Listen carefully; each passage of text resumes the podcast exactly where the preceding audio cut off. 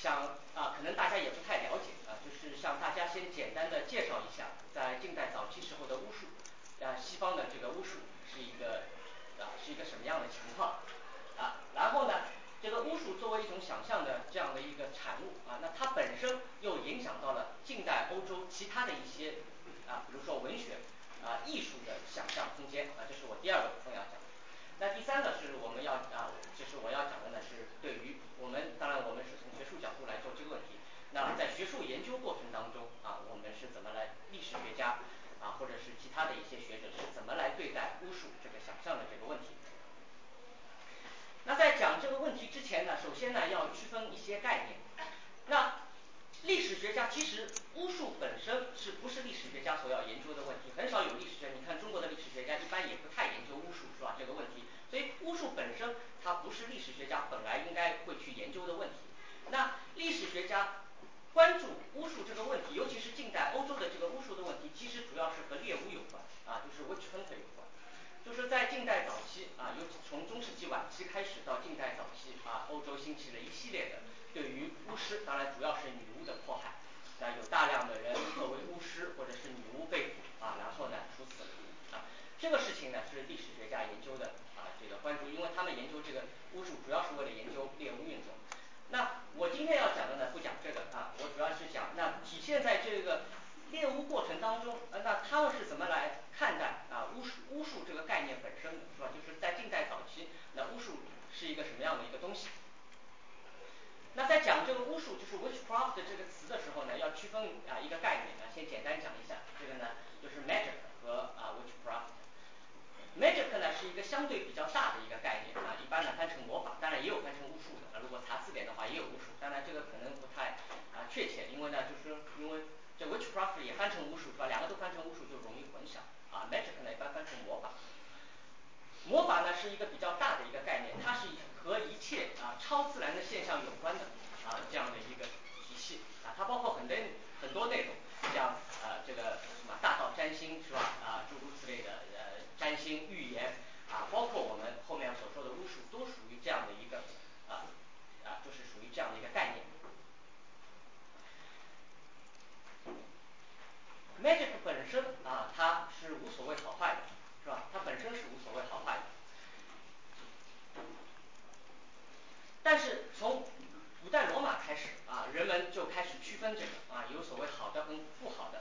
啊，好的呢就是白魔法啊，不好的呢就是黑魔法。一般来说呢，旁边有学者呢，就是将这两个概念呢，就是用这样的一个图啊来区分魔法呢，同时呢还分为高级魔法和低级魔法。高级魔法是指比较啊就是比较高档的，对吧？啊就是一般的像占星这种啊是属于高级魔法，因为呢它你一般人是做不了的，是需要一点知识的。而低级魔法呢就是像害人的这种啊，像巫术这种呢就属于比较低级的魔法啊，一般呢啊念个咒语啊，就比如说呢这个在中国也有的是吧？你像那个啊像用周易八卦这种呢，就总显得高档一点是吧？这呢属于高级魔法。像马道婆这种啊，红楼梦里马道婆搅个小人那种呢，属于低级的那种是吧？就是一般意义上的巫术啊或者是邪术。这是啊 magic 和 witchcraft 的区别，witchcraft 呢是相对来说是一个比较小的一个概念啊，在这个呃在 magic 这个大的概念下的一个比较小的一个概念。那在人类学的这个研究当中呢，这个和就是 mag 呃就 witchcraft 这个词呢和这个欧洲本身的这个理解呢还有一点区别，因为早期那些西方的那些人类学家，他研究那些土著非洲的或者是美洲人的这个巫术的时候呢，啊其实他指的这个巫术呢，一般是指的呢跟后来西方人的那个呢还是有区别，他指代自己在近代早期的巫术其实是有差别。他在指代这种啊人类学家所研究的 witchcraft 呢，更多的是指一种人天然的啊一种天生的一种精神的力量啊，它可以产生一些对别人产生一点好的和坏的影响啊，那这个本身是不受这个人本身控制啊，当然这个是人类学家研究的，这和西方不一样。那西方本身的这个 witchcraft 这个词啊，它更多的呢啊就就是类似于我下面写的 sorcerer 这个就是邪术啊，就是不好的啊，一般就是指不好的，就是念个咒语。符咒通过符咒或者仪式去害别人，那这个呢在这是在一三五零年之前，欧洲的巫术呢主要就是指这个啊指邪术。那这个在中世纪晚期和近代早期，这个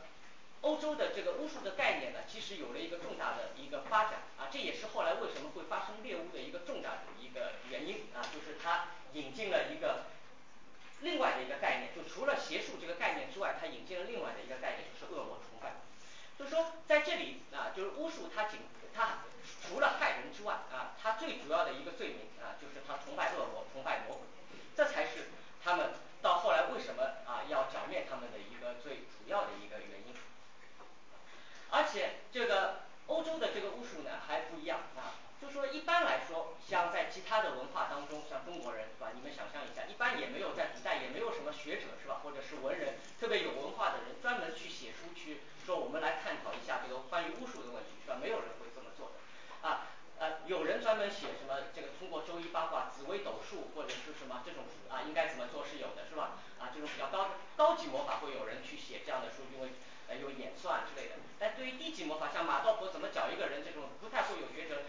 专门去写一本书是吧？来讨论一下这个是怎么样的一个情况，一般不太会，除了在笔记野史当中会记载这个事情之外是吧？一般也不太会有人去做这样的一个研究。但是在欧洲，它一个非常独特的现象，就是在近中世纪晚期和近代早期，有大量的学者，他们专门的写书来讨论这个问题，他觉得这是个很严重的问题，他把这个作为一个神学问题来讨论，所以有着大量的啊这样的著作产生啊，所以这也是我们能够后来讨论这个巫术这个概念啊，就观念在近代早期是怎么回事，这也是一个呃最主要的原因，因为有大量的书啊产生。那讲到这个巫术的这个啊，就是在近代早期巫术的这个信仰是吧？我们呃下面我们就通过几个方面啊，我来介绍一下。首先呢就是就是恶魔崇拜嘛是吧？这最主要的一个问题啊，那它呢牵涉到恶魔。那西方人还很有呃比较有意思的呢，他们还发还发展了一个学科是吧？叫恶魔学，相对于还有其他的像天使学之类的啊。就是有恶魔学这样的一个学科，有大量的恶魔学家啊，他们来探讨这个问题，是一个非常啊其实还算是比较严肃的一个啊一个学科。那对于恶魔学或者是这个巫术在这个近代早期的发展，它其实是个漫长的过程是吧？啊其实很多的罪名对于巫师的这个罪名的这个罪名很早就出现了啊，这个早期针对犹太人。后来针对像异端，比如说像圣殿骑士团这样的啊，还有异端啊，比如说在中世纪晚期的维尔多派是吧，在法国那个地方的维尔多派。其实一些比如说崇拜恶魔啊啊这个呃就聚集在一起啊，做一些邪恶的事情啊，这样的一些观念呢，其实在针对这些人的这个啊控诉当中呢就已经出现了所以呢它是一个非常缓慢的发展过程。到了中世纪晚期，那这样的一些罪名呢就集中到了对于巫术的啊这个融合到了巫术的这个啊这个概念里面啊，基本上呢巫术信仰本身啊或者是恶魔学啊，到了中世纪晚期啊它已经成型了。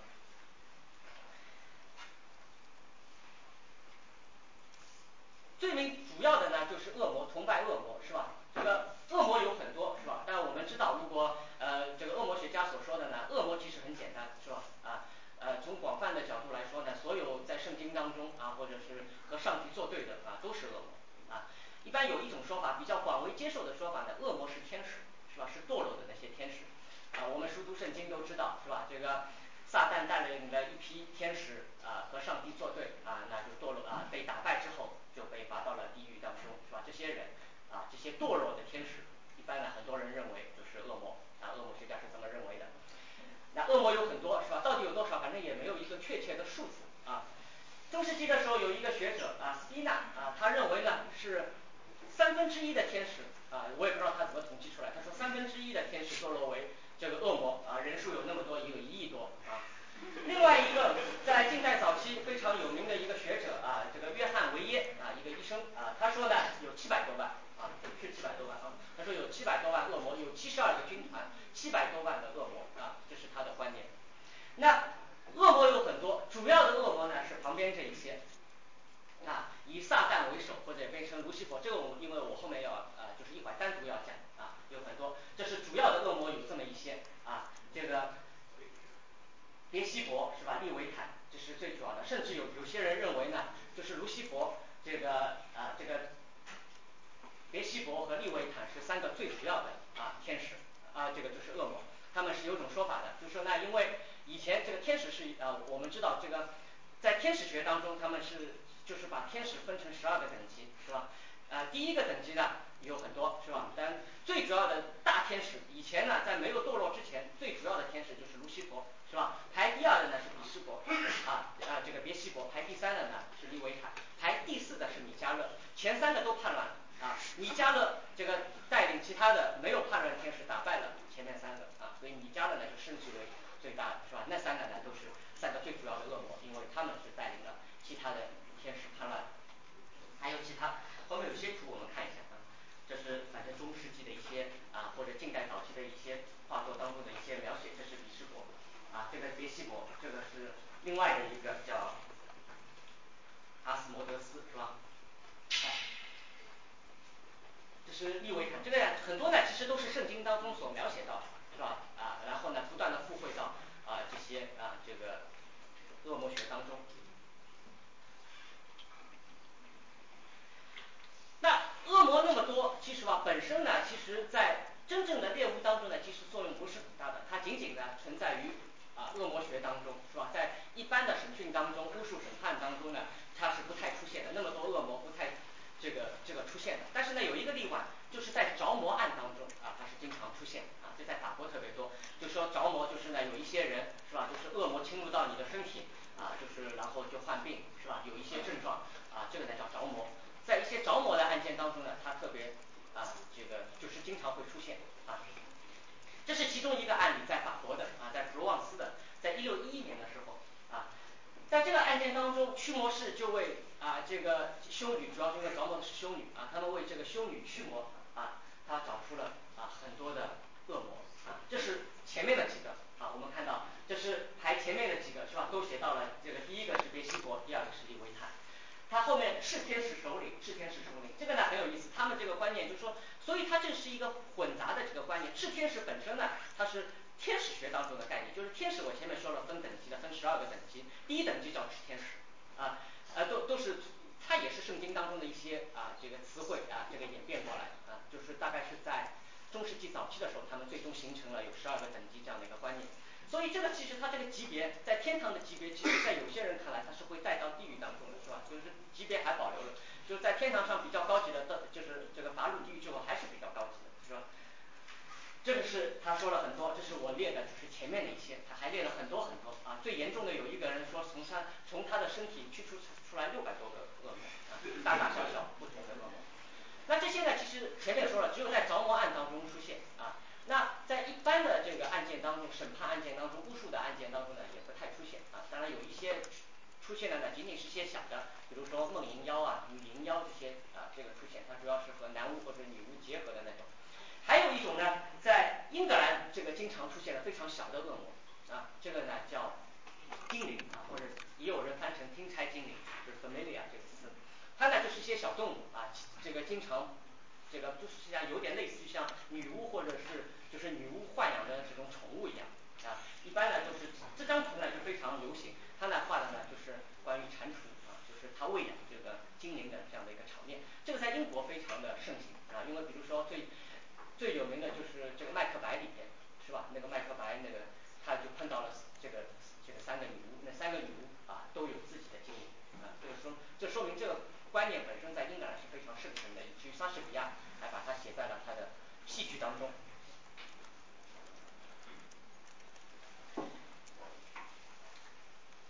这也是说精灵的啊，就是听差精灵的。这个呢是在英国非常有名的一个案例，一六四五年的时候大概啊，这个时候当时呢有一个非常，因为正好是在内战时期啊，就是英国的这个证据比较混乱，在当时就出了一个人叫马修霍普金斯的人，他自称猎巫将军啊，他就四处的就是啊这个去找女巫。然后呢他在一个审讯当中啊，他后来有一本书啊来描写，就是一个小册子，也不能算书，一个小册子来描写这个案件。其中还绘了一张图啊，因为他所找的这两个女巫，她呢其中有一些精灵，啊就看一下就可以啊，这个图画的呢就是精灵，和我旁边列的对他们的描述呢是一一对应啊。就是一些常见的动物，但呢和常见的动物呢有时候会有一点啊不同是吧？是一个其实是有一个半真实半想象的这样的一个啊一个东西。一般的像猫啊狗啊啊这个蟾蜍呢比较盛行一点啊，也有的呢就是像蜜蜂啊啊苍蝇啊也有啊，这就看每个人不同的在供述当中的啊这个供人。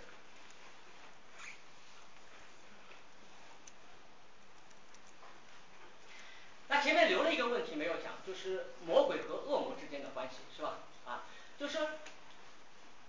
Demos 和 devil 是不一样的，devil 只有一个，就最大的那一个恶魔啊是是魔鬼啊，这当然就是经常也不分是吧？啊但是呢要比较理论化来说这个问题呢，你得区分一下这个问题，就是魔鬼和恶魔还是有点区别的，魔鬼就一个用大写啊呃他是最大的那一个啊，就是带领这个其他的叛乱天使叛乱的那一个，一般呢就指撒旦或者是卢西佛啊。撒旦这个词呢在这个圣经当中是提到的是吧？卢西佛这个呢啊这个很有意思啊，这个他可能是后来的一个误称啊，或者是不断的演化的一个啊一个一个过程。卢西佛可能最早他只起明星啊。就说这个很有思路，就是为什么会将卢西佛和就是说撒旦联系在一起呢？那最主要的就是说卢西佛是起明星是吧？在太阳还没有出现前，就是还没有升起前，他就照亮了啊他就出现了是吧？就说他是指傲慢，他要和太阳争辉，那就跟撒旦一样是吧？撒旦为什么要叛乱？要叛乱上帝是吧？因为他要和上帝平起平坐是吧？所以后来这个就啊用卢西佛也有来指代啊这个魔鬼的啊，就是把它作为第一个，但是这个其实是个很混乱的，就说也有呢将撒旦和啊这个就卢西佛分开来说的啊，也有呢说他们就是一个啊，这个呢是本身呢是。那对于撒旦这个有一段在圣经当中有一段非常著名的啊这个啊一一段经文是吧？在启示录当中的这个啊我就念一下，尽管很长我念一下，因为这个非常重要啊。他说呢这个天上出现了大异象来啊，有一个妇人身披头啊日头，脚踏月亮，头戴十二啊十二星的冠冕，她怀了孕，在生产的艰难中啊疼痛呼叫，天上又现出异象来，有一条大红龙，七头十脚。七头上带着七个冠冕，它的尾巴拖拉着天上星辰的三分之一摔在地上。龙就站在那将要生产的妇人面前，等她生产之后要吞吃她的孩子。妇人生了一个男孩子，是将来要用铁杖辖管万国的，他的孩子被提到神宝座那里去了，妇人就逃到旷野，在那里有神给他预备的地方，使他被养活一千两百六十天在天上就有了征战。米迦勒同他的使者与龙征战，啊，龙也同他的使者去征战，并没有得胜。天上再没有他们的地方。大龙就是那古蛇，啊，名叫魔鬼，又叫撒旦，是迷惑普天下的。他被摔在地上，他的使者也一同被摔下去，是吧？整个一段就是这个堕落的天使如何堕落的这样一个过程。他为什么说重要呢？因为他不仅说了这个魔鬼是怎么来的，是吧？他最重要的一点呢，他还将旧约和圣经啊，就是和新约联系了一起。因为那个魔鬼就是那条蛇，是吧？就是在旧约当中出现的那条蛇。而且最主要前面还有大段的描写，啊，一般认为呢，啊，神学家认为那孩子就是耶稣，是吧？那妇女就是圣母玛利亚。所以他整个这一段的描述，将很多的内容都包括在里面，是吧？包括这个魔鬼啊，这个是怎么堕落的，是吧？这个他带领其他人堕落，这个米迦勒是怎么去打败他们。那对于魔鬼是一个什么形象？其实，在在中世纪后来的发展当中，它有一个相对比较啊明确的这样的一个形象啊。一般呢就是这样，是吧？就是啊，这个我我们旁边那个插图啊，这是一个魔鬼学著作里的一个插图啊。这个这个形象其实很深得啊这个人心的啊，就是基本上一个龙的这样的一个形象，以至于像好莱坞的那些电影是吧？描写到这个魔鬼啊，一般也很多是拍成这样啊。就是一条龙的啊这样的一一就这样的一个形象。后面呢，这个四四七年的时候，我举了两个例子。四四七年的时候，这个莱托多公会上面就是将魔鬼做了这样的一个描写，是吧？其中啊，就是硫磺的味道，是因为他在地狱当中，因为地狱的火焰是硫磺烧的，是吧？后面呢，我举的这个呢，是歌德在浮士德当中描写那个啊那个啊那个恶魔的啊，他说呢，他其中很有意思，就是为什么他说他是佛祖，是吧？啊，是因为他他摔下来。啊，他觉得摔下来脚就瘸了，是吧？这是歌德认为。那这是恶魔，是吧？那第二个问题，这个信仰的第二个问题呢，就是关于女巫啊。当然，一般的这个词，因为这个词本身没什么阴性阳性的，是吧？它就是指呃，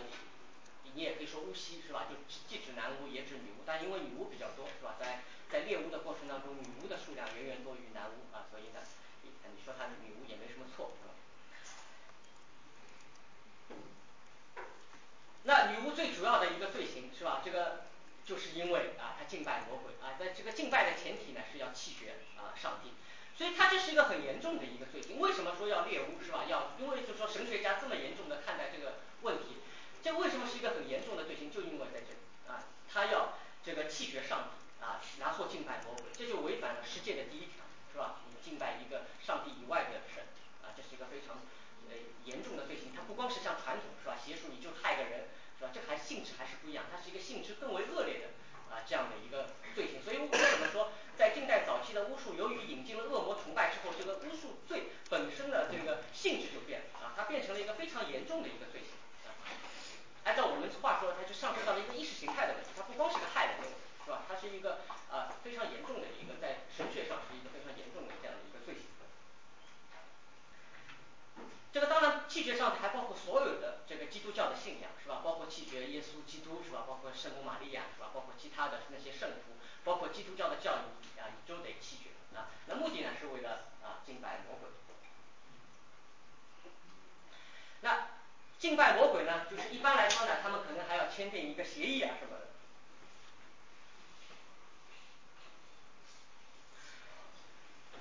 一般呢也不太出现啊，这是留下来的为数不多的一些证据之一是吧？被人认为，但一般认为呢这是虚构的、构造的，在审判的过程当中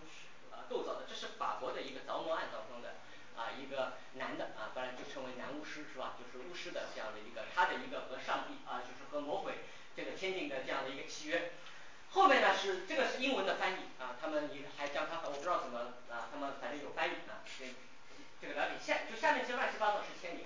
你看，包括很多是吧？卢西佛、别西佛、撒旦是吧？什么什么啊，很多啊，这个就是有一些恶魔的啊这个签字。那呢，一般呢签订契约之后啊，这个呢，因为这个大家还比较了解是吧？因为浮士德那个故事里有是吧？就是这样啊，这个你要签订了二十四年的契约是吧？那个故事里是这么说的。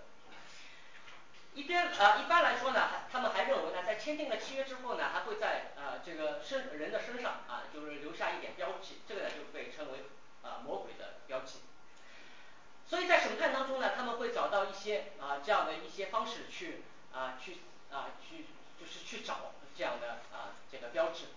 这个呢是他们用的一种像针一样的东西去刺，一般认为呢像这个东西呢就是瘤啊啊结啊这种啊就是身体上的一些赘物是吧？啊就长出来的那些赘物，他就认为呢刺刺这个东西本身是不会疼的啊，这是他们的啊这个标准。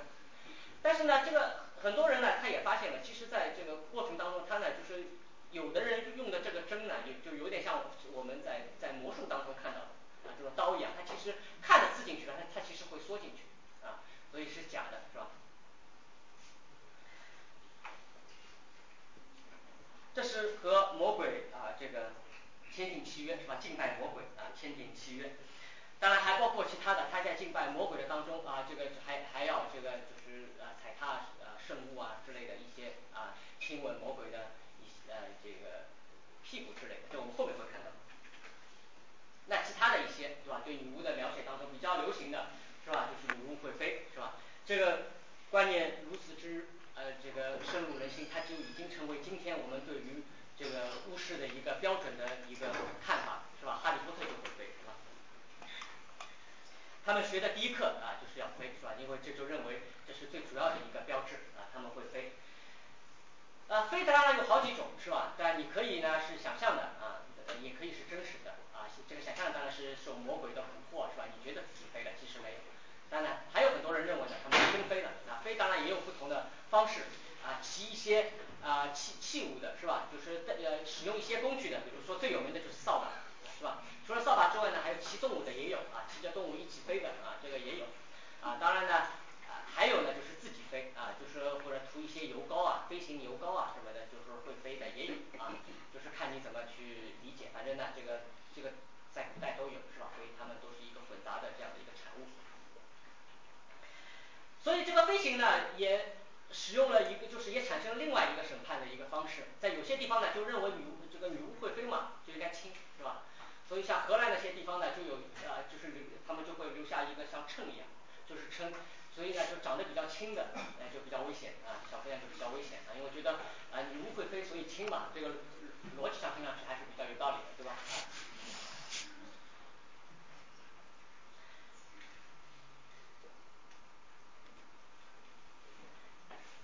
还有个前面说的就是会变形是吧？他们会啊这个变形啊就是变成各种各样的动物是吧？因为前面说了有那个有的就去参加巫魔会的时候呢啊他不是飞着去的啊就是他不是啊那个就是乘着器物去的，他就变成动物啊跑过去或者是飞过去的啊，所以呢就认为这个呃这个女巫或者是巫师会飞。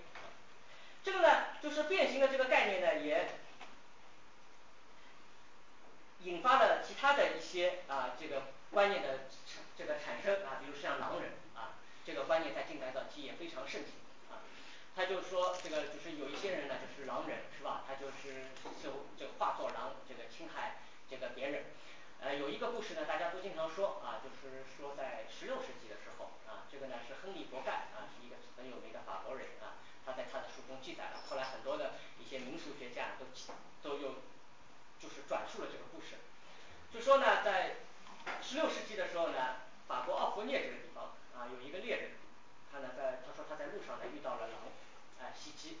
啊他就在搏斗之后呢，他将狼砍伤了，砍了他的一只手啊，然后把这个手呢带回来。在回去的时候呢碰到了一个绅士，啊那个绅士听了这故事很感兴趣，说一定要看看一下这个手。然后呢这个手当这个猎人拿出这个手的时候呢，狼狼爪的时候呢，发现其实是一个女人的手臂。啊那个绅士发现那个手臂上戴的戒指是他妻子的啊他妻子的婚戒，然后他就跑过去看他的妻子啊，他妻子呢就没有了一只手啊，这是非常有名的一个狼人的故事啊，据说后来这个女的就被处死了。这是当时啊描绘的一些关于狼人的这样的一个画啊，这个也是。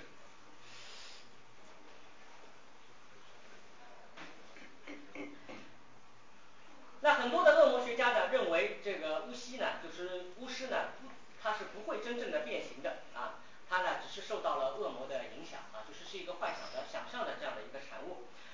那这个想象呢它既是可以恶魔呢就是蛊惑啊这个巫师这个本人是吧？就蛊惑了他的脑子，让他觉得飞了其实没有啊啊啊这个变形了，其实没有。还有一个呢，就是看上去更科学的一点啊一一一个说法，就是呢说魔鬼改变了这个光线啊，使得这个事物呢其实还是那样，但是别人看上去呢好像变形了啊。这个这个说明当时的科学还是有一定发展的是吧？听上去还挺有道理，还知道这个事物的这个形状是跟光啊这个光线有关。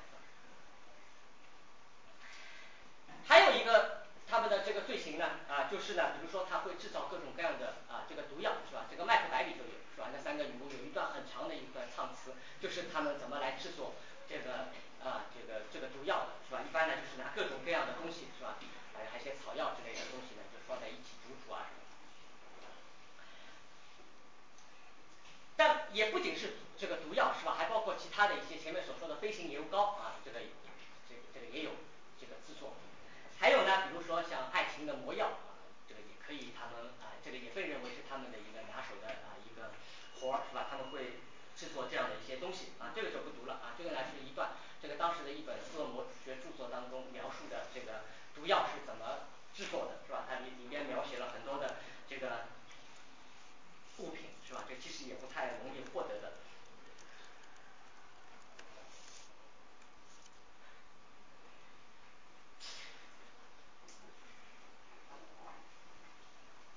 我不知道后来有没有人去试过是吧？按照这个方子去试一下，我不是很清楚啊。飞行油膏是吧？这个是另外我举的两个例子，就是就是有人记录下来的说飞行油膏怎么制作的。据说有人啊因为有一个学者我们后面会提到，有一个学者说他在他的书当中说了，有一些人还专门去用他的下面这个方子他去试过啊，说效果不是很好。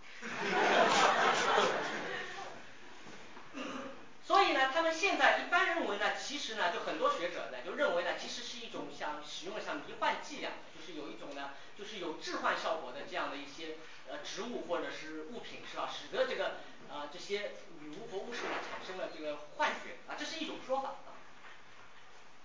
主要呢就这些啊我们看一下就可以啊，就说呢这些一般都认为呢是含有一些致幻成分的这样的一些植物。最有名的呢是这个啊这个蜂葭之类的是吧？蜂因为它最主要呢我觉得可能有点像人参是吧？因为它的根呢就是长得像人啊，所以呢这是啊女巫最喜欢用的，巫师在传说当中呢巫师最喜欢用的物品啊。这个以后后面有一张图就说就说明这个一般呢就根据传说啊就是呢这个在人被吊死的时候啊，尤其是男的被吊死的时候呢，他的精液会滴到地上啊，然后呢这个地上就会长出这个东西所以女巫呢就这个图描绘的就是这个场这个场景，他们半夜里去这个地方挖就是挖这个东西啊，然后喂养它啊，然后呢这个时候很有啊这个啊这个效果。这个可能还是有这个后面的我不知道，前面的我觉得还是有应该有点根据的，因为我以前看一个什么电视是吧？说说说就是就是英国在以前一段时间他们还人是吊死的嘛，因为人在吊死的时候那个就是这呃那个呃就是刽子手会拿一个盆是吧？就是放在他的身体下，因为人可能在吊死的时候会呃便啊就是尿啊便啊这种就是身身体会有一些排泄出来啊，我想可能有就至少前面一点还是有点那个是吧？后面的我不知道啊，我没试过啊。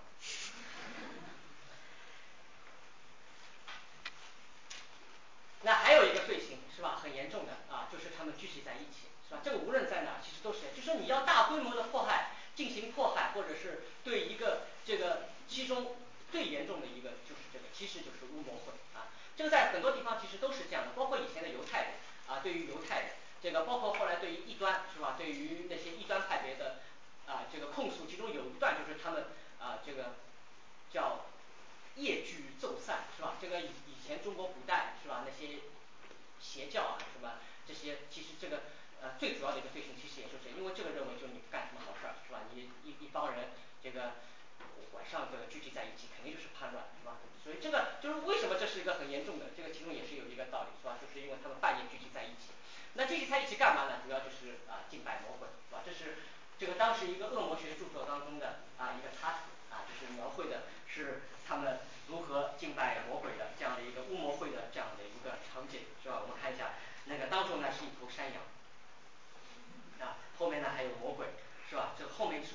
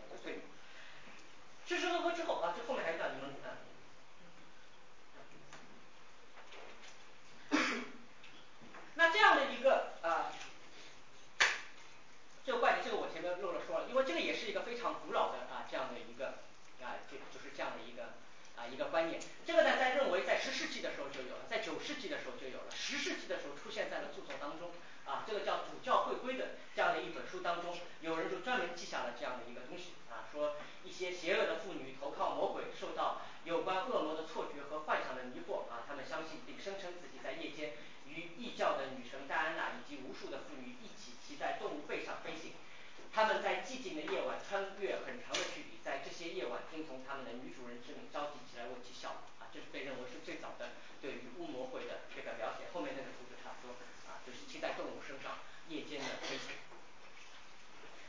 那其实呢但是呢这个它这个主教会会这个书呢它本身呢它很有意思，它它它最后说呢这是一个想象的东西，就很多人供述这个就认为自己这样啊，其实呢他这个书认为是没有的，说所以他反对的是这些人做无谓的想象啊，说这个呢想象是错误的，要批驳这些人啊，因为这些人他想象这样啊，但其实这不是真的啊。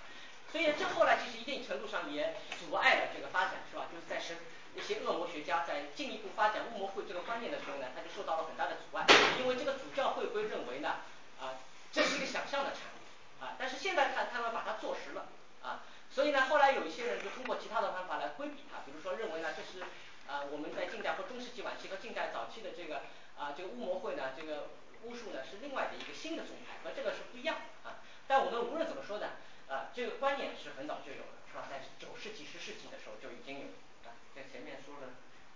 啊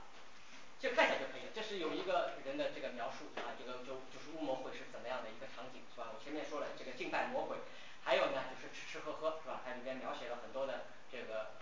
吃的物品，在不同的地方的这啊这是一个历史学家写的啊，他他应该是一个归纳总结的这样的一个啊就是这样的一段描述啊，他将他所看到的一些资料把它凑合起来啊，他他认为巫魔会是这样的。这个除了吃除了吃吃喝喝之外啊，当然还有呢就是跳一些舞蹈是吧？这个也也有人描写的跳一些比较淫乱的舞蹈啊，当然了最后一般的这个这个巫巫魔会呢都以淫乱结束是吧？这个呢这个具体的我就不讲了啊，一般呢这个前面我说说的什么梦淫妖啊女淫妖的这些都派上啊这个用场啊，反正就是一些不太好的啊这个这样的一些行为。这是呢也也是同样啊一些对于巫啊这个巫魔会的一些当时的插图啊。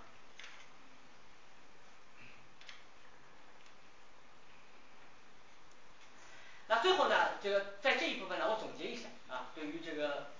巫术信仰在近代早期的这个巫巫术信仰，我做一下总结。那首先我们说了是吧？我们一般认为呢，这不是一个啊这个一个真实的产物啊。那它是怎么不断的形成的？就是呃就是在当时是怎么样不断完善的啊？就有一个这样的一个过程。这个呢可以用这样的图来表示啊，比如说啊这个既是一个循环的啊，从任意点都可以讲。首先比如说女巫是吧？巫术这个在审判的过程当中，他们供述出了啊这个这个这个巫术是怎么样的啊这个情况是吧？然后呢这个呢就影影响到了那些恶魔学家啊。这个就影响到了那些恶魔学家啊，那些恶魔学家呢就在他的著作当中啊，因为他们是要很认真的去考虑这个问题。为什么说当时的神学家、恶魔学家很严肃对待这个问题？他们会认真的去考虑这个，因为你一般的是吧？就说你说像马道婆他害个人，你说啊你要么信要么不信是吧？你要当个故事听过就算了。但他们要相信这个事情，他们要从神学上来讨论这个是不是可行。比如说前面为什么他们要去讨论这个非是不是可能？是吧？这个啊这个变形是不是可能？他要从神学角度来讨论这个问题，要认为要在神学上是要可以自洽的，和基督教教育是要自洽的，是吧？他要是能够说是能够自圆其说的，他要就就你，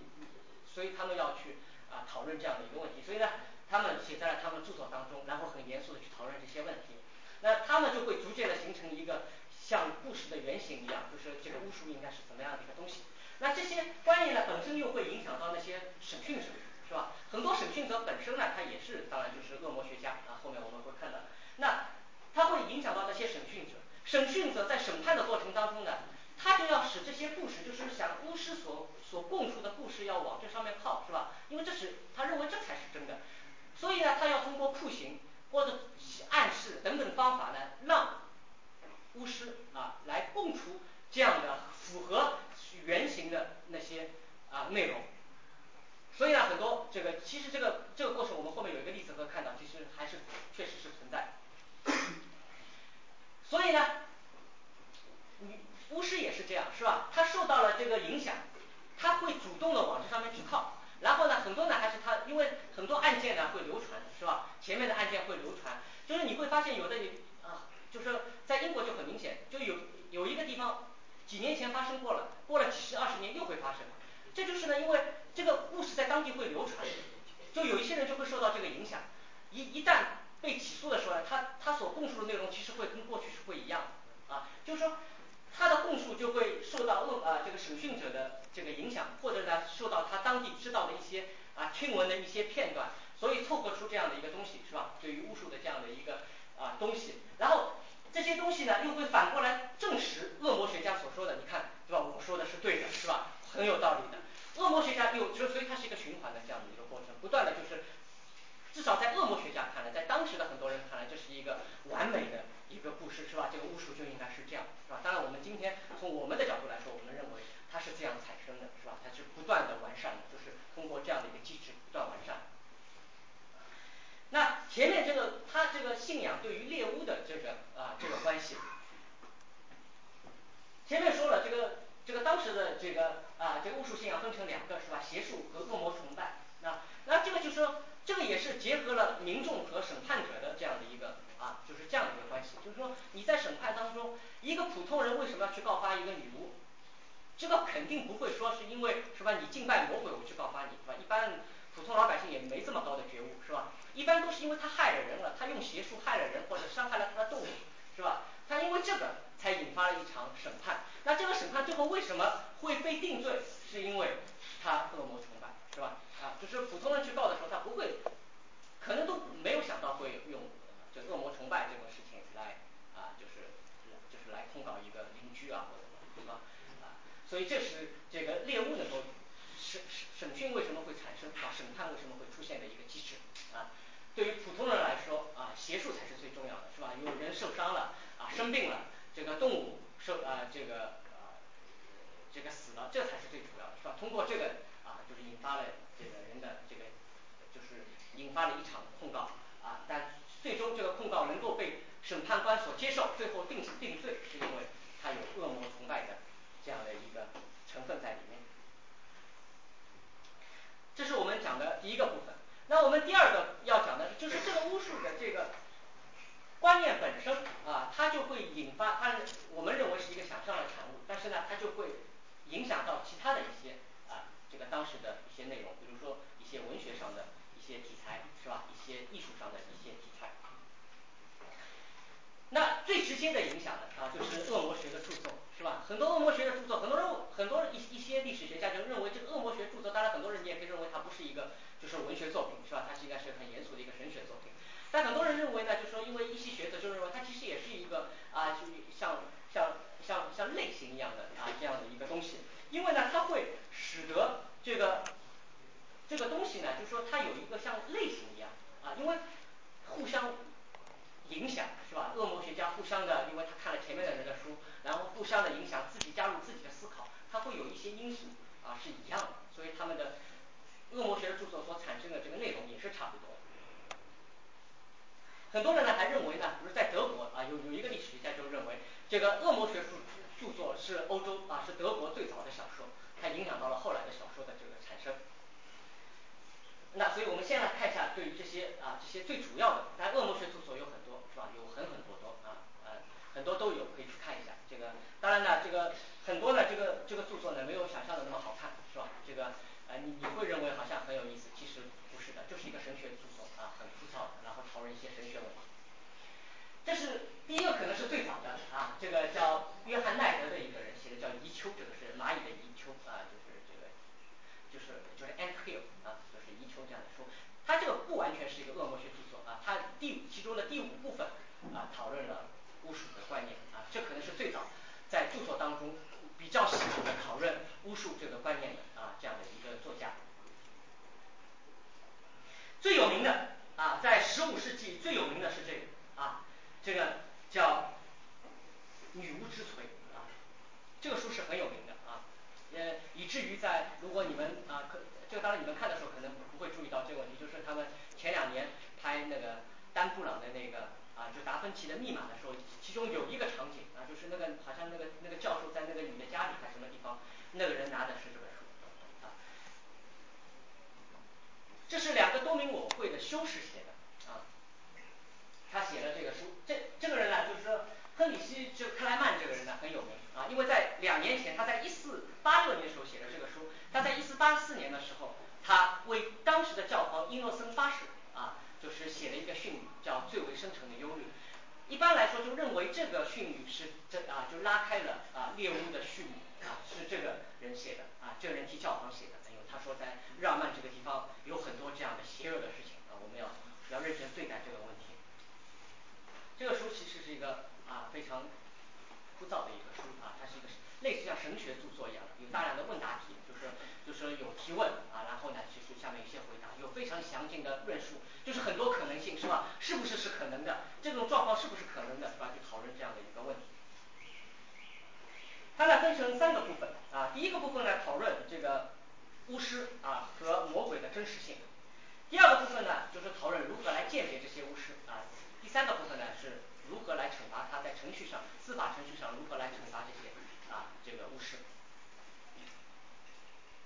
这个呢是女巫之锤是吧？啊这个前面的是它的拉丁文的名字，后面是英文的名字，The Hammer of Witches。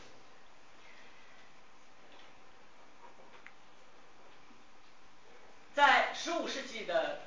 后面还有一个著作呢也很有名啊，这个呢是就是乌尔里希啊莫里托写的啊这个女巫和这个会预言的这个妇女啊，就是这样的一个书。它呢主要是呢因为它里边的这个书呢有三个人物啊，一个呢就是这个就是当时奥地利的大公，奥地利的大公，然后呢还有大公的秘书，还有呢这个作者人啊这个本人三个人呢讨论问题。讨论什么呢？就是关于这个巫术的这个问题啊，因为呢前面所说的亨里希克莱曼呢，他是在呃他的这个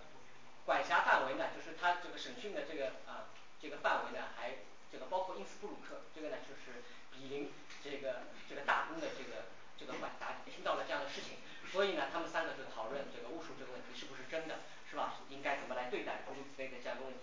前面说了啊这个很大，就是他们讨论了呃这个女巫是吧？是否能在啊恶魔的帮助下制造冰雹啊什么什么的是吧？这个看一下，最后他就啊就是讨论了很多具体的，因为它跟一般的不一样，就说所以我我为什么说它和一般的这个我们所认为的这个呃巫术是吧？就你要么相信，要么不信是吧？你你相信了，你就觉得这个是对的，你不需要去讨论它是吧？但他不是的，他们要所有的问题都要去思考，你非是不是有是吧？如何可能是吧？是不是可能？啊，就是啊这个如这个这个你比如说人和这个魔鬼会沟通是吧？那技术上怎么实现这个事情是吧？怎么样是可能的啊？这个是他们要讨论的问题，所以他们是非常严肃的来对待这样的一些问题啊，他不像我们所理解的，就是啊画画几张图来啊来告诉你这个世界是这样的，不是的是吧？他要讨论这个很多的这个从神学上来证明这个东西。而且他他这个著作还有另外一个很重要的影响呢，就是说因为他在这个著作当中很多插图。这个插图呢，就影响到了后来的一些人的呃，这个就在在艺术题材上就知道啊，就是会受他的影响。比如说我们后面会看到的啊，一个呢叫呃叫叫巴尔贡格啊这个格林的人，还有呢就是非常有名的那个德国的画家丢勒，在在画这个跟女巫有关的绘画的时候，都是受到了这个书的啊这个版图的啊它里面插图的这个影响。还有啊，这个是在十六世纪时候的啊让伯丹，这个其实是说我把这个举在这里，也是为了说明这个问题，就是说所以当时其实是有很多著名的学者去讨论这个问题的，我们对吧？就是我们这个知道这个让伯丹在当时是非常有名的一个学者是吧？在政治学在很多领域啊，一般被认为是一个非常进步的，或者说他一般不认为像这样的人，我们无法想象像这样的一个人是相信巫师巫术这个东西是存在的啊，但是他就写了这样的一个书。啊，就是这个女巫的啊恶魔狂热这样的书啊，他就认为这是啊这是真实存在的啊。还有呢就是这个尼古拉斯雷米啊，这个雷米呢他是一个就洛林这个地方的这个法官啊，他呢这个据自己说呢，他审判了有九百多名啊这个巫师啊，这个就是男巫和女巫。所以呢获得了女巫之鞭这样的一个称号。所以他的著作呢就是《恶魔崇拜》这个书啊，就是啊包括了他对于恶魔崇拜的研究啊，并记录了这个巫师的各种各样的行为。后面这个人呢，就是马丁啊德尔里奥这个人呢，是一个啊这个耶稣会的修士啊，他写的这个书呢也非常有名啊，叫《魔法研究》这个书啊，是一个非常厚的这样的一个巨作。其中呢他研究了各种各样的魔法啊，他详列了很多魔法来对它进行分类进行研究。最后一部分书的最后一部分呢，也是关于如何来处理这个在司法上如何来处理这些使用魔法的人。在十七世纪的时候呢，他非常盛行，他取代了女巫之腿啊以及雷米的著作，成为了当时很受欢迎的啊这样的一个著作。后面这个呢，亨利伯盖就是我前面说的记录啊狼人的这个啊这个人，他呢也是一个法官啊，是勃艮第圣克劳德地区的一个法官啊，他也是长期的这个对于这个就是审讯这个巫术案件。而且他的书呢还记录了如何审讯啊，这个在审审讯上程序应该怎么走，所以呢就很后后来很多的这个审这个审讯官啊，就用他这个书啊来作为自己审讯时候的指导。后面呢这个是花索啊，他呢就写写了一个巫术手纲要啊，或者是巫术手册这样的一个书。这个呢是是比较薄的一个书，后来呢也很受欢迎，因为呢它是一个非常混杂的一个著作，他从别人那里呢东猜就是东抄一点西抄一点啊，然后呢汇杂成了一本小书啊，这本书呢就是罗列了很多问题，还有案例啊，就是什么样的情况，下面啊这个案例是是怎么样的啊，就是列了很多，所以呢就使用起来很方便是吧？看起来很方便，比那些呢啊光探讨这个非常晦涩的这个神学讨论的这个这个著作呢要好懂一些。好看一些，所以呢一度呢也非常的受欢迎。后我们后面还会看到呃一些这个他的这个画里的一些这个啊书书当中的一些插图。还有呢就是这个德朗克。德朗克啊这个人呢，他呢也是的啊，他也是一个这个审讯官啊，他受到这个法国国王啊这个委托啊，在这个这个巴斯克这个地方啊进行巫术的这个审讯，他调啊他这个据说他一共处死了大概有八十个人。这是他在一六一二年时候出版的一个书啊，这个书名呢是叫对邪恶天使和恶魔的啊这个善变品质的描述啊，也是一个非常厚的一个书啊，这个描写了这个乌魔会的在书当中描绘了乌魔会的这个场景，我们前面看到的有一张图啊就是那个就是那个这个小山有一个山羊的那个书，就是在他那个就有人就是在他为他这个书画的插图啊，就是对于乌魔会的这个场景是怎么样的。这个是就是那个花朵的啊那个就是这个巫术纲要这个书当中啊，他列了很多的关于啊这个就是有很多插图，就是啊描绘的这个巫魔会或者是与巫术有关的一些场景啊，这个画呢因为就是非常盛行，所以呢深入人心。这呢就是骑着这个动物是吧去参加巫魔会，还有的人呢是走着去的。这呢是个魔鬼是吧？这个也是啊这个魔鬼这个对于这个幸福像施洗礼一样是吧？这个呢是有书是吧？就说呃其中一本书呢就说是呃将他的名字呢从上帝的这个书当中呢划掉啊，然后呢写入恶魔自己的书当中，就因为你所有的像教名啊什么都是跟啊基督教信仰有关的是吧？都要去掉啊，然后将自己的名字呢写入魔鬼的那个书当中，这个画画的是这个场景啊，这个呢是将婴儿奉献给这个魔鬼。那这个是恶魔学著作，那当这个当然对这个其实这个巫术近代早期的巫术其实是对于这个文学和艺术啊后来的文学和艺术产生了巨大的影响是吧？很多的场景都可以看到，我这边呢只举几个比较有名一点的啊这个例子，这个呢就是浮士德的故事是吧？浮士德故事当然很早就啊就产生了，这个第一本出版的这个书就详细的这个描写这个书的呢是这个啊在一五八七年的时候，大概他们就是出了关于这样的一个跟浮士德有关的这样的一个书，后来呢在第二年一五八八年的时候，这个英这个英国著名的一个啊这个啊一个文学家啊就是马洛啊这个写了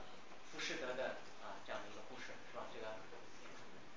因为浮士德的故事我们都知道，就是这个浮士德和魔鬼签订契约，要延长二十四年的，这这就是将这个灵魂啊就是要签了二十四年的契约，期满之后将灵魂出卖给啊这个恶魔。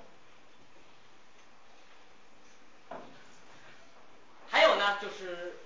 这个就是麦克白，这我前面已经提到了啊，这个这个巫术的观念其实是明显的影响到了这个英国的这个小说是吧？这个就是戏剧。莎士比亚本身就觉得他啊就是后来很多人就认为，其实莎士比亚是相信有这样的事，所以呢他大量的就是描在他的书当中描绘了这个场景，尤其是在他十六世纪末到十七世纪初的时候啊，因为尤其当时的这个英国国王就是詹姆士一世，他本身在早期非常的相信这个这个巫术啊，因为这个国这个国王在做英格兰国王之前，在苏格兰是国王，所以他还审讯过一个非常有名的啊这个苏格兰的巫术啊啊。所以呢很多人还认为这个莎士比亚就写这个书就是给啊就是送给啊就是献给这个国王，因为这个国王到英格兰来做国王，所以他是把这个书是送给他的。这个里边就写了这个麦克白遇到了三个女巫是吧？我前面提到这三个女巫还有三个还有就是他们各自的听差经历。那在绘画的在艺术当中啊这个是我前面说说就是这个德国非常有名的一个画家丢勒是吧？他描绘了大量关于这个女巫的这个作品，这是其中的一个啊，他描绘的就是他他当中的书当中啊在在他的画作当中描绘的女巫的形象。这是另外一个啊就是我也是我前面提到的就是汉斯巴尔东格林啊，他描绘的这个女巫的这个场景是吧？这个当中描绘的啊这个三个女巫这个坐在一起应该是呃炼毒药之类的是吧？这个天上还飞着一个。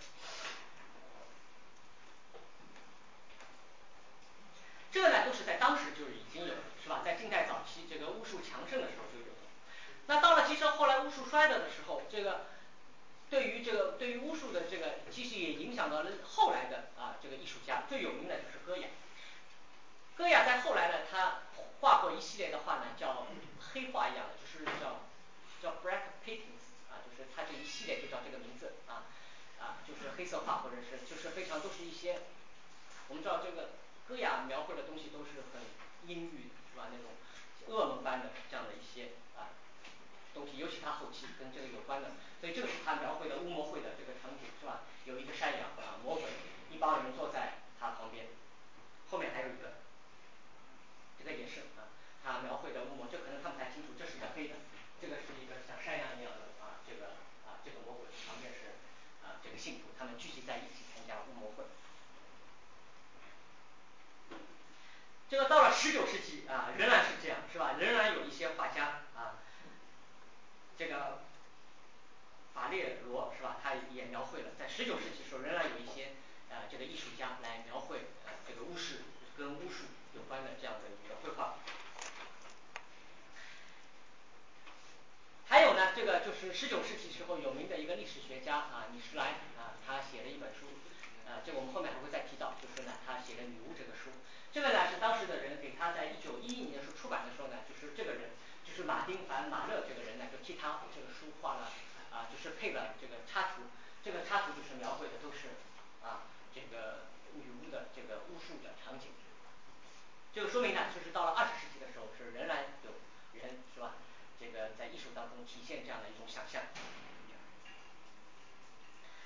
那这个最后这是我说的第二部分，那最后一部分呢，我想呢就是将整个对于这样的一个巫术的这个信仰呢，我们放在这个学术史的角度，我们来看看历史学家啊这个学者是怎么来看待巫术这个问题。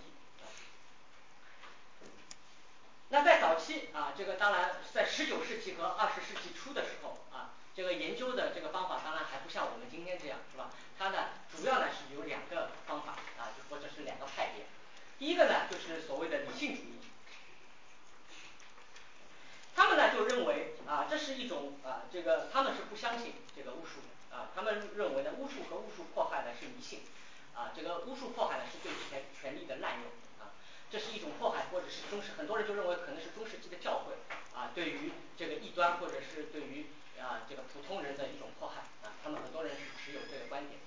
那这一派人呢出了很多的学者啊，但这些学者呢在学术圈之外呢都不太有名啊，但他们在学术圈内呢会他们其实是奠定了后来的这个研究的基础，因为他们做了大量的收集工作啊，他们把大量的这个材料都收集起来啊是吧？这个他们的工作呢就其实是很细致的啊，然后也做了一些工作，尽管他们这观点本身后来也遭到了批判啊。另外的一个呢就是浪漫主义这些人啊，这些人呢当然他们的观点是极大的和我们不同是吧？因为他们认为呢这个巫术是真的啊，巫术是真的。啊但是问题是呢尽管他们在我从我们今天的角度来看呢，他们这个观点本身是有很大的问题的，但是呢他们在学术圈外呢是很受欢迎啊，影响到了很多人是吧？我们来看一下啊，我们主要想看一下浪漫主义，因为这个跟我们说的这个有关。那这个呢就是前面所说的米施莱啊，这个米施莱就写了女巫这本书啊，这个书呢如果你们有兴趣呢可以去看一下，它有中文本啊也有反正至少有繁体中文本啊，这个台湾那边出的，大概香港还台湾的啊呃台湾那边出的啊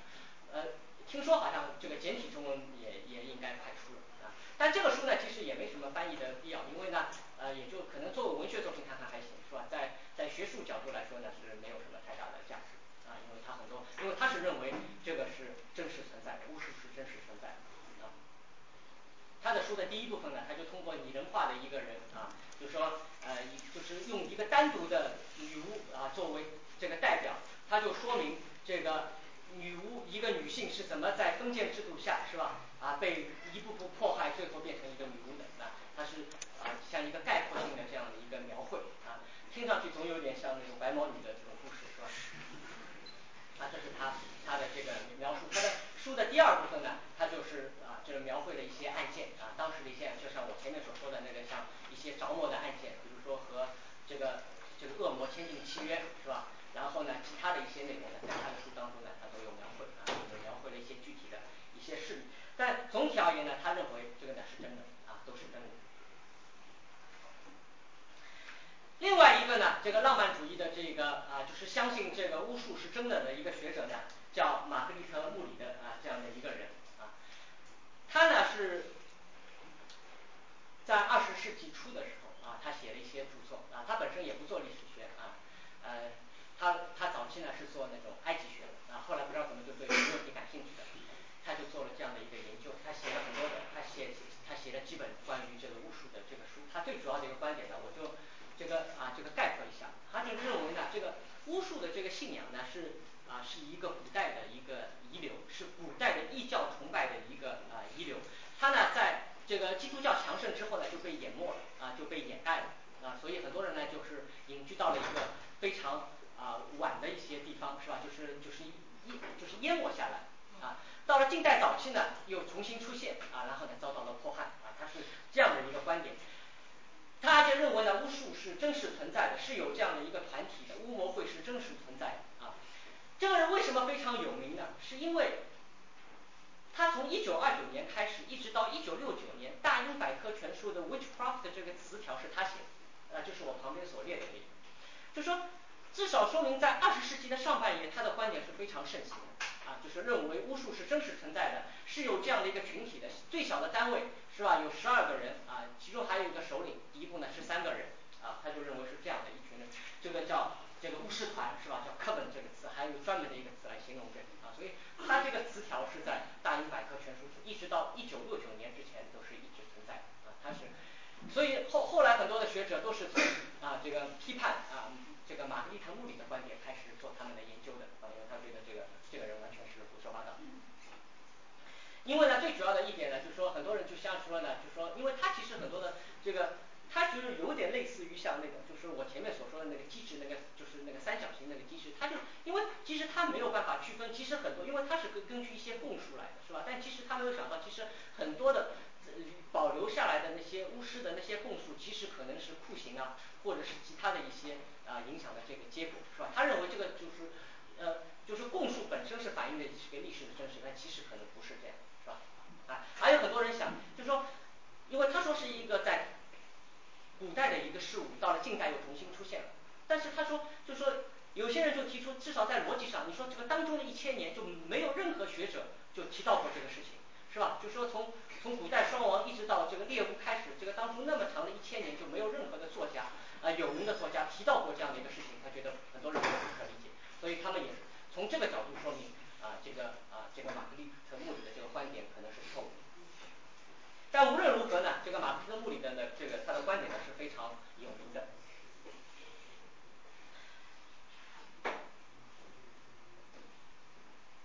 甚至呢像西西方后来出现的什么异教运动，新异教运动其实或多或少都是受他的影响啊，受他的书的影响。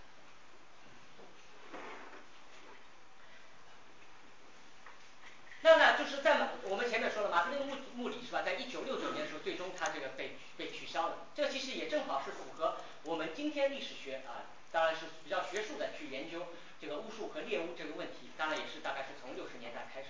他们呢就是这些啊就是历史学家通过对于档案啊一些审判的资料啊一些研究啊，才形成了我们今天对于猎巫这个问题啊或者巫术这个问题的一个比较啊当然是从历史学的角度来说啊比较规范的这样的一个研究。那这个其实呢有两个不同的一个啊路径是吧？差不多，但一个呢比较主流，那个就是呢大多数历史学家都是研究这个就是这个研究这个猎巫本身是吧？因为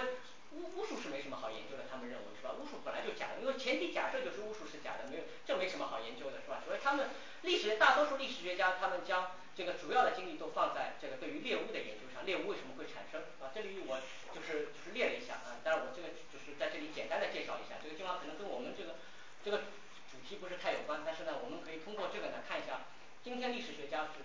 如何来认识关于猎巫这个事情，它猎巫为什么会发生是吧？当然呢没有一个统一的啊这个一个固定的一个结论啊，因为这个问题太复杂，现在只有各种各样的解释，提出过各种各样的解释，而且各种各样的解释都被人排除过是吧？啊所以首先呢是气候的啊，他们就就有人写过文章啊，他就认为呢因为在近代早期这个时候呢就比较冷啊，就是气候呢一下子就变冷了啊，所以呢就导致农业欠收啊什么。才导致的，因为我们看到这个巫术罪里边最主要其实最主要的罪行就是农业方面的是吧？就是损害了别人的农业生产啊之类的啊，所以他就认为跟气候有关啊，这当然这个也有问题的是吧？因为你说就为什么有的地方有，有的地方没有呢是吧？这个气候都变，如果气候真的变冷的话，那那为什么有的地方有，有的地方没有是吧？还有呢是女性主义，就说女女性主义历史学家就认为这就是一场赤，因为大多我前面说大多数是这个都是女巫是吧，都是女性，她就是认为这就是一场赤裸裸的对于女性的迫害是吧？只不过借着女巫的这个巫术的名义对女性进行了一场赤裸裸的这个迫害，这是他们的观点。还有呢政治啊，很多人呢因为在有的案件当中呢，这个也可以发现这个例子啊，就说呢这是一场政治斗争的需要啊，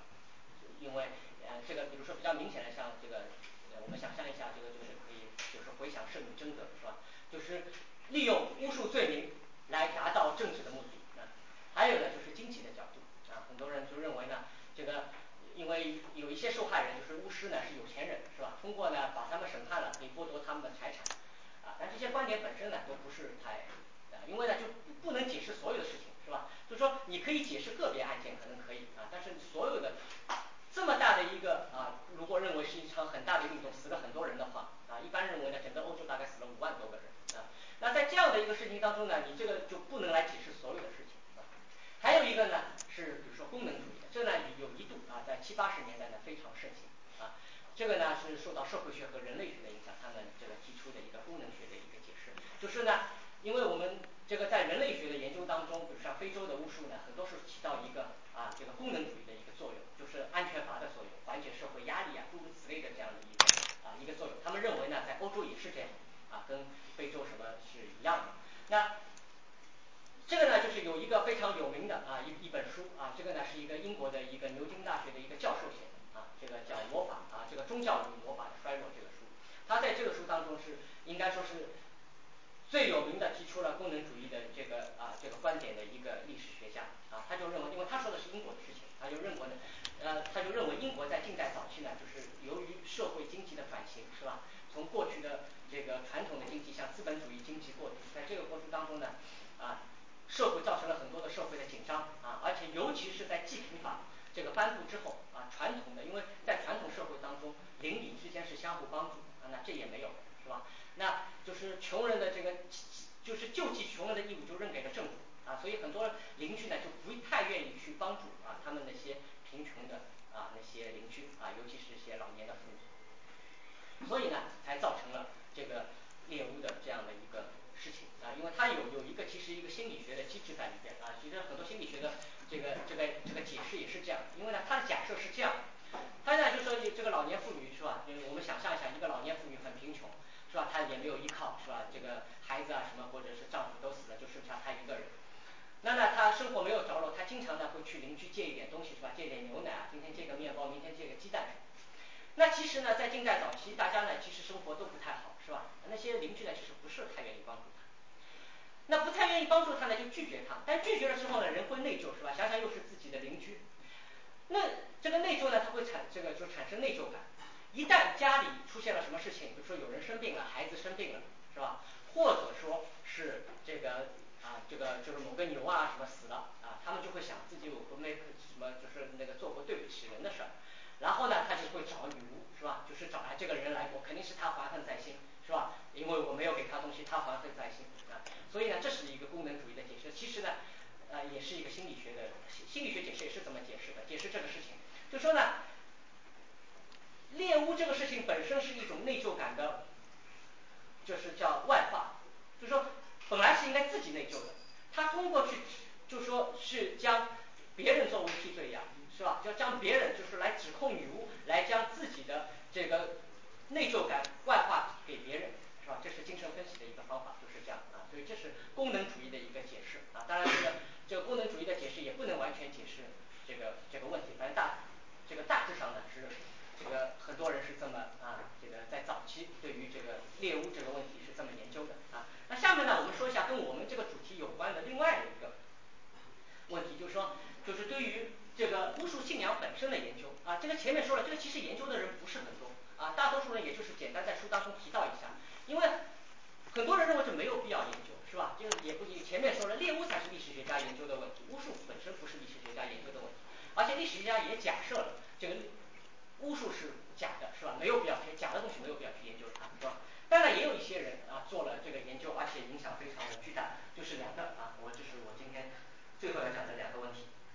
首先呢是一个有名的啊意大利的历史学家，他写了一本非常有名的书啊，这个书有中文版，那个叫夜间的战斗。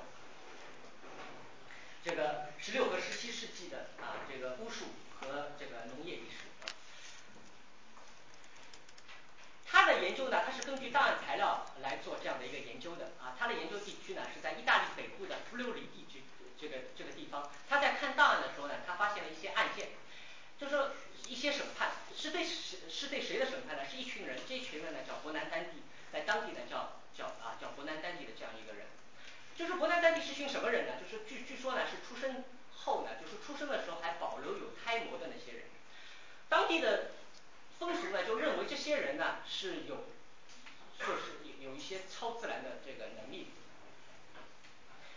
而且呢他们会在一定的时候呢听从他们的啊这个就是领袖的这个召集，之后呢去和女巫去和巫师作战。如果这个战斗胜利的话，那今年农业就会这个丰收；如果失败呢，农业就会这个欠收。这其实呢很多人认为呢这个就是一个分产仪式是吧？古代分产仪式的这样的一个遗留啊，这是他讨论的这个问题。他这个书出版了之后呢，啊就是引发了很多的重视，因为很多人就认为他证明了这个马克吐穆里的这个观点是吧？这个巫术是真实存在的啊。所以呢这个人很有意思，在后来在十大概差不多十年以后，啊他出版英文本的时候啊，在英文本的前言当中，他说他特地还批驳了一下，他说他是不同意马克吐穆里的观点，他说这个是不不是一个真实的存在，巫术不是一个真实的存在。啊但是他后来又陆陆续续写了一些其他的书来探讨对于巫术的信仰。那他这个的一个最主要的一个啊就说他这个书的意义就在于，他其实啊就是一方面他就证明了我前面说的这个啊，就是说大众信仰和这个精英文化是怎么结合的，是吧？就是说其实最初我前面说的那个故事，他最初的时候是这么供认的，是吧？他们啊和巫师战斗，但是其实到这个五十年之后啊差不多五十年之后，当他审讯最后一个案子的时候，其实发现整个已经变了。就是在审判官的审判下，这个啊审审问下，其实这个故事我们看到这个啊这个这个米歇尔左佩这个人，他所供述来的是一个巫术的罪，是吧？就完全是跟我们前面所说的巫魔会的这个观念是一样，就是已经和五十年前最早的伯南丹地所供认出来的东西是完全是两回事，是吧？最早供认的是我们不是巫师，是吧？我们是和巫师作战的那些人啊，但是在五十年后他们就变成了巫师。这也其实就说明了呃我前面的这个问题，就是说其实因为对于审判官来说，不符合原型的那种啊那些东西他们是无法理解，所以他们在审讯过程当中会将这些供述往他们所能够理解或者他们认为是应该怎么样的这样的一个叙述当中去靠，是吧？这才是他们，所以最后就形成了这样的一个啊这个东西。还有一个呢就是说他他的一个一一个观点呢，就是认为啊这个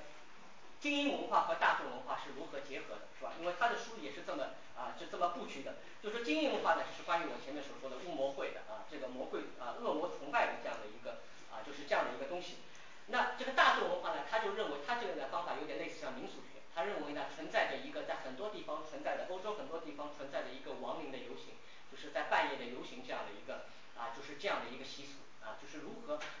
在两个这个这个观念是吧？这个最终在这个案子当中啊在近代早期这个如何融合啊这是他的一个最主要的观点啊，他书当中的最主要的观点啊，当然这个他这个观点本身也遭到了很多人的这个批驳啊，但是我觉得可能第一个我说的第一个问题可能更有意义是吧？因为它符合我们前面所说的那个机制是吧？如何这个一个故事最终在审判方的手里就变成了一个一个不存在的东西，就如何到最后就被供述出来。还有一个问题呢，就是最后一个问题呢，就是关于这个另外的一个啊这个我最后讲一下，就是关于语言学转向的这个研究啊，这是在七十年代末八十年代初的时候啊，就是他们这个对于巫术信仰的这个研究的一个新的这样的一个发展。因为其实因为前面说的呢，就说啊我前面说了，因为大多数人不去研究它啊，因为是认为这个因为这个巫术信仰本身是假的，没有必要去研究它，是吧？这个本身就是没有意义的事情。那有一个历史学家是一个英国的历史学家啊，叫克拉克斯图亚特的一个人，他就认为，我们对于巫术信仰的研究，在之前的历史学家对于这个恶魔信仰的这个，就是巫术信仰的这个研究，都不是这个方法都是错误。因为就是为什么是和语言学转向有关呢？呃，如果我们对语言学有这个就有一些基本的了解的话，我们知道是吧？就是说，呃，就是说能指和所指之间，这可能比较复杂，就是词语和实物之间啊是没有必然联系。是吧？当然我们认为这个手机这个词和手机这个物本身是有联系的，但其实这个关系是我们构建的，是吧？就是这个关系本身是不是真实存在的，是吧？是我们认为啊手机这个词和手机这个物本身是一一对应的关系，所以他就认为我们过去的历史学家研究这个问题都是持有这样的一个观点，但这个观点是错的。就是当恶魔学家构造出这一个恶魔这个巫术信仰的时候啊我我们就简单的就把它抛弃了，是因为我们认为在现实当中没有一个真实的东西可以和他们所描述的东西一一对应，所以我们认为他们描述东西是没有价值的，是吧？因为名和实之间是不能一一对应的，那这个名本身就认为是没有意义的，因为他他说的不是一个真实存在的事情。啊但这个历史学家啊就是这克拉克斯图亚呢他认为这个是一个错误啊，因为他就认为其实这个恶魔学家所所阐述的这个巫术信仰其实是有意义的，它指代的是另外的一个问题啊就是说呃他的这个文章的观点呢就是认为它是指代着另外的一个其实当时的一个对于政治秩序的一个或者宇宙秩序的这样的一个一个理想观念的这样的一个啊一个反应，就是他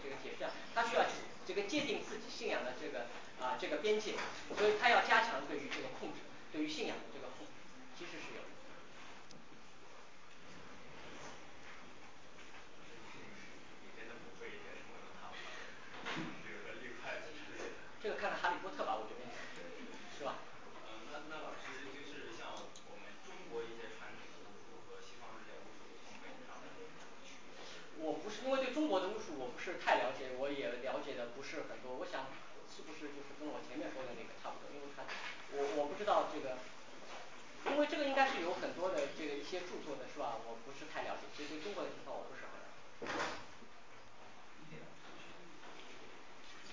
我想问一下就是现你说的是近代欧洲和巫术，那么在当今我们应该怎么样看待这些巫术呢？我觉得应该和以前不能不能采取同样的态度。就采取什么样的态度？呃我觉得这个巫术之所以认为他不对，是因为他的恶行。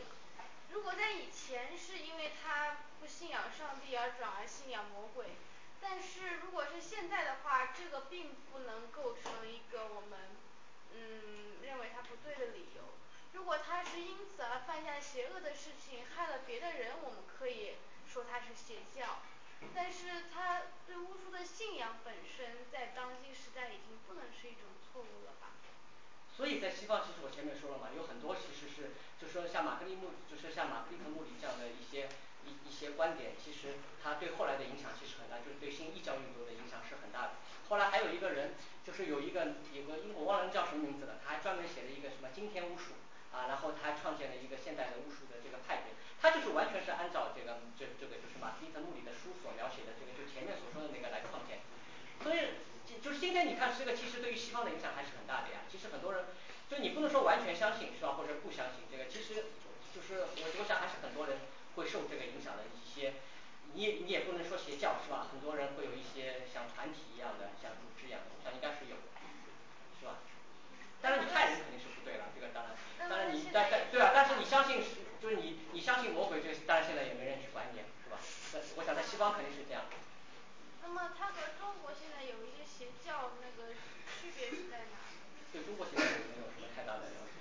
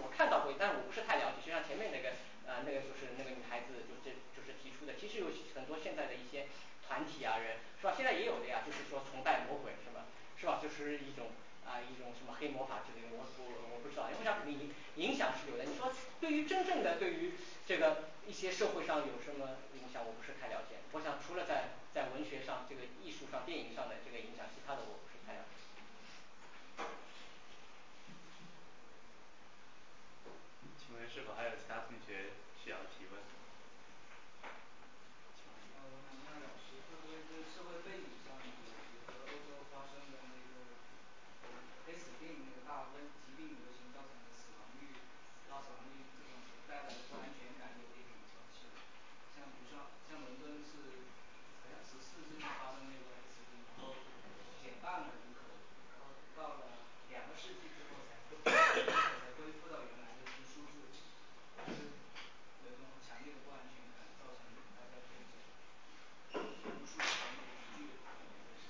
就是你说的这个关于黑死病的这个影响肯定是有的，但是就是说人口减少和就是有没有直接的这个关系不是很清楚，但是呢黑死病它确实是对于这个后来的猎巫其实是有很大的这个啊这个影响的，因为最主要就是说很多的就是说像因为黑死病主要像很多学者所研究的，它主要是对一种人的心态的啊这个转变，像很多其实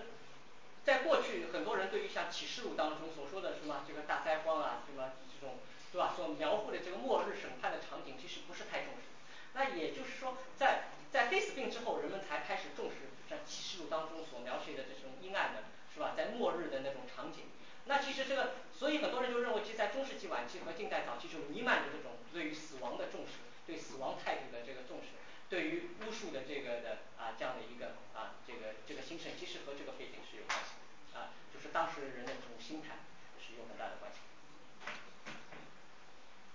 时间有限，提问环节就到这里。让我们再次用热烈的掌声感谢陆启峰老师给我们带来的精彩讲座，也感谢各位对于星空讲坛的支持。在十二月十日，前外交部部长李肇欣教授会在卢文正报告厅为大家带来说不尽的外交，星空意义不容错过。本次星空讲坛到此结束，谢谢大家。